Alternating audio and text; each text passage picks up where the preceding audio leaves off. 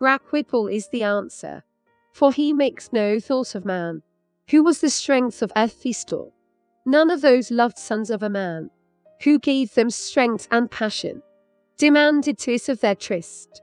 Faith to their desolate of their pain. White of the night that will help them away.